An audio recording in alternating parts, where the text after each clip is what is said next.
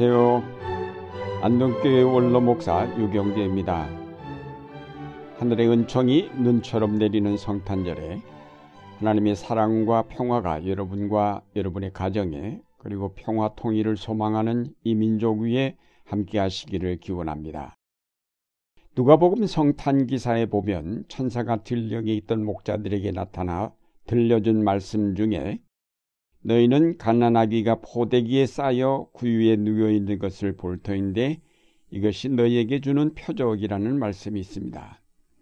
여기서 표적이란 말은 영어로는 사인으로 번역되었고 증거, 상징, 표지 등의 뜻이 있습니다.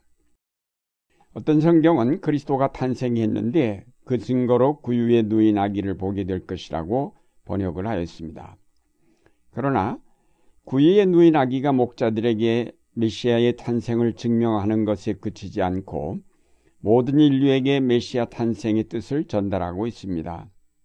포대기에 쌓여 구유에 누인 아기는 아무 말씀도 없지만 거기에는 많은 상징과 메시지가 담겨 있습니다. 오늘 우리는 그 메시지가 무엇인지 찾아보고자 합니다. 목자들은 포대기에 쌓여 구유에 누워 있는 아기를 보고 아기가 뜻하는 메시지를 나름대로 들었기 때문에 하나님께 영광을 돌리며 찬미하면서 돌아갔습니다. 그 목자들은 아기에게서 무슨 메시지를 전달받았을까요? 오늘 우리도 그 메시지를 바르게 듣기만 한다면 목자들처럼 고달픈 삶 속에서도 하나님께 영광을 돌리며 찬송을 부를 수 있을 것입니다. 먼저 포대기에 쌓여 구유에 뉘어 있는 아기의 탄생을 사람들은 주목하지 못하였지만 하늘의 천군 천사들은 그날 밤 하늘에 나타나 대합창으로 그 아기의 탄생을 축하하였습니다. 천사가 그 아기를 가리켜 구주 곧 그리스도 주님이라고 하였습니다. 세상을 구원하시는 구세주, 구약에서 예언되었던 메시아, 그리고 온 인류를 대표하실 수 있는 주님이 바로 그 마국간에 태어난 아기의 신분입니다. 천사는 온 백성에게 큰 기쁨이 될 소식이라고 하였습니다. 그런데 놀랍게도 이런 위대한 아기가 팔레스타인의 한 작은 마을의 마국간에서 탄생하셨습니다.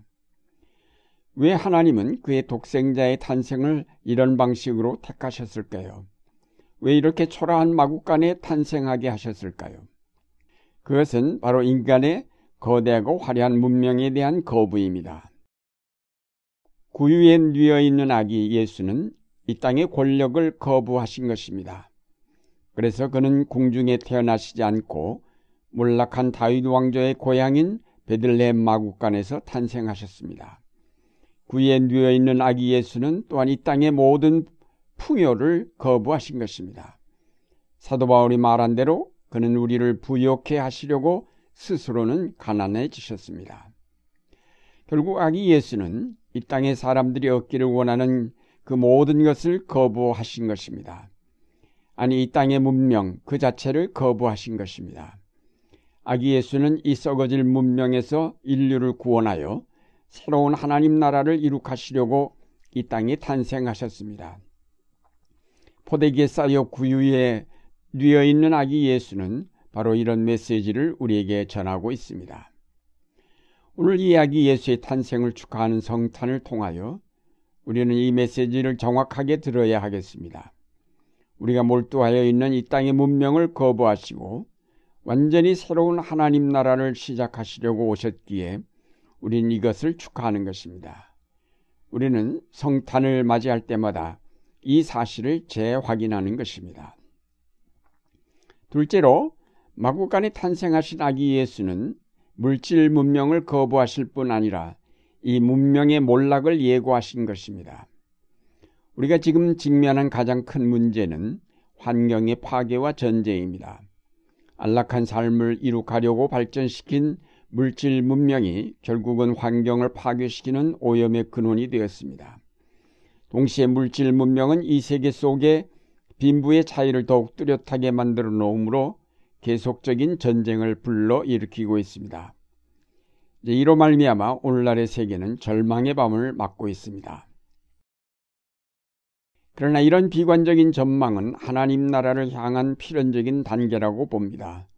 사람들이 철저하게 이 문명의 몰락을 체험하며 절망하게 될 때에 예수 그리스도를 통하여 시작된 하나님 나라를 비로소 받아들이게 될 것이기 때문입니다. 성탄은 이런 사실들을 이미 일찍이 예고한 것입니다. 포대기에 쌓여 구유에 누여 있는 아기 예수는 오늘 우리가 체험하고 있는 종말적인 현상을 미리 예고하신 것입니다. 그래서 그 모든 것을 거부하시면서 새로운 삶을 우리에게 주시려고 오셨습니다. 구유에 뉘어 있는 아기는 이런 모든 것의 표지입니다. 그러므로 그가 우리에게 주시려는 메시지는 이 땅의 문명에 대한 기대 대신에 그가 이룩하시는 하나님 나라에 대한 희망을 가지라고 하시는 것입니다.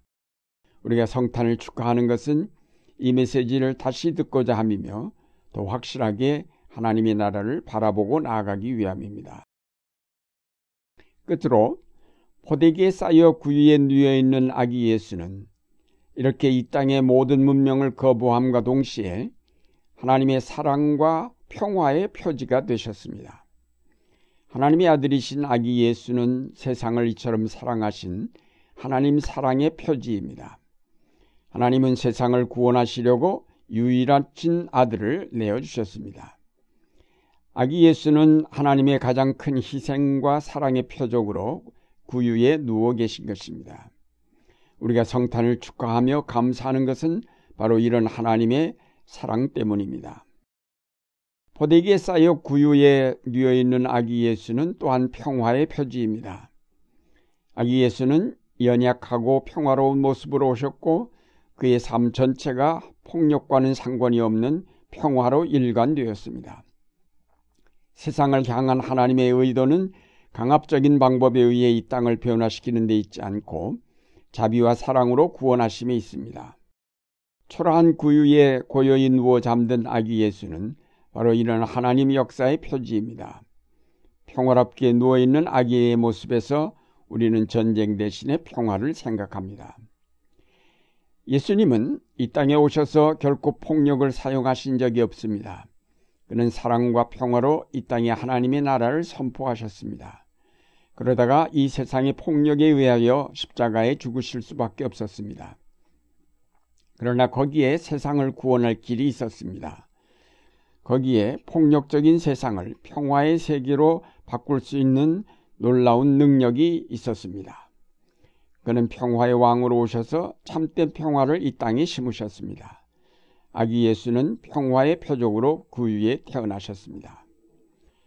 우리는 성탄절을 맞이할 때마다 다시 한번 폭력을 거부하고 평화와 사랑으로 여기에 하나님의 나라를 실현시키는 하나님의 백성임을 다짐하여야 하겠습니다. 그 아기 예수를 우리 가운데 모심으로 우리의 모든 삶이 평화를 이룩하는 삶으로 나아갈 수 있기를 바랍니다. 사랑하는 여러분, 이번 성탄절에 베들레헴 마국간 구유에 고요히 누워 계신 아기 예수를 다시 한번 바라봅시다. 그는 하나님의 아들이십니다. 그는 세상을 구원하실 구세주이십니다. 그의 겸손하고 가난한 탄생은 바로 우리의 허영과 욕망이 헛된 것이며 이 땅의 모든 권력과 부와 명예가 보잘것없는 것임을 깨우치십니다. 그리고 사랑과 평화와 겸손으로 이룩되는 새로운 하나님 나라를 우리에게 가져오신 것입니다. 아기 예수의 이런 강력한 메시지를 오늘 우리가 분명하게 듣고 그 뜻을 따라 우리도 어리석었던 욕망과 자존심을 버리고 주님의 뒤를 따라 사랑과 평화로 하나님 나라 건설에 동참하여야 하겠습니다. 오늘 점점 더 몰락해가는 이 땅의 문명을 분명하게 직시하면서 하나님의 나라를 위해 헌신하는 여러분이 되시기를 바랍니다. 기쁜 성탄절 하나님의 은총과 평화가 여러분과 여러분 가정 위에 늘 함께 하시기를 기원합니다.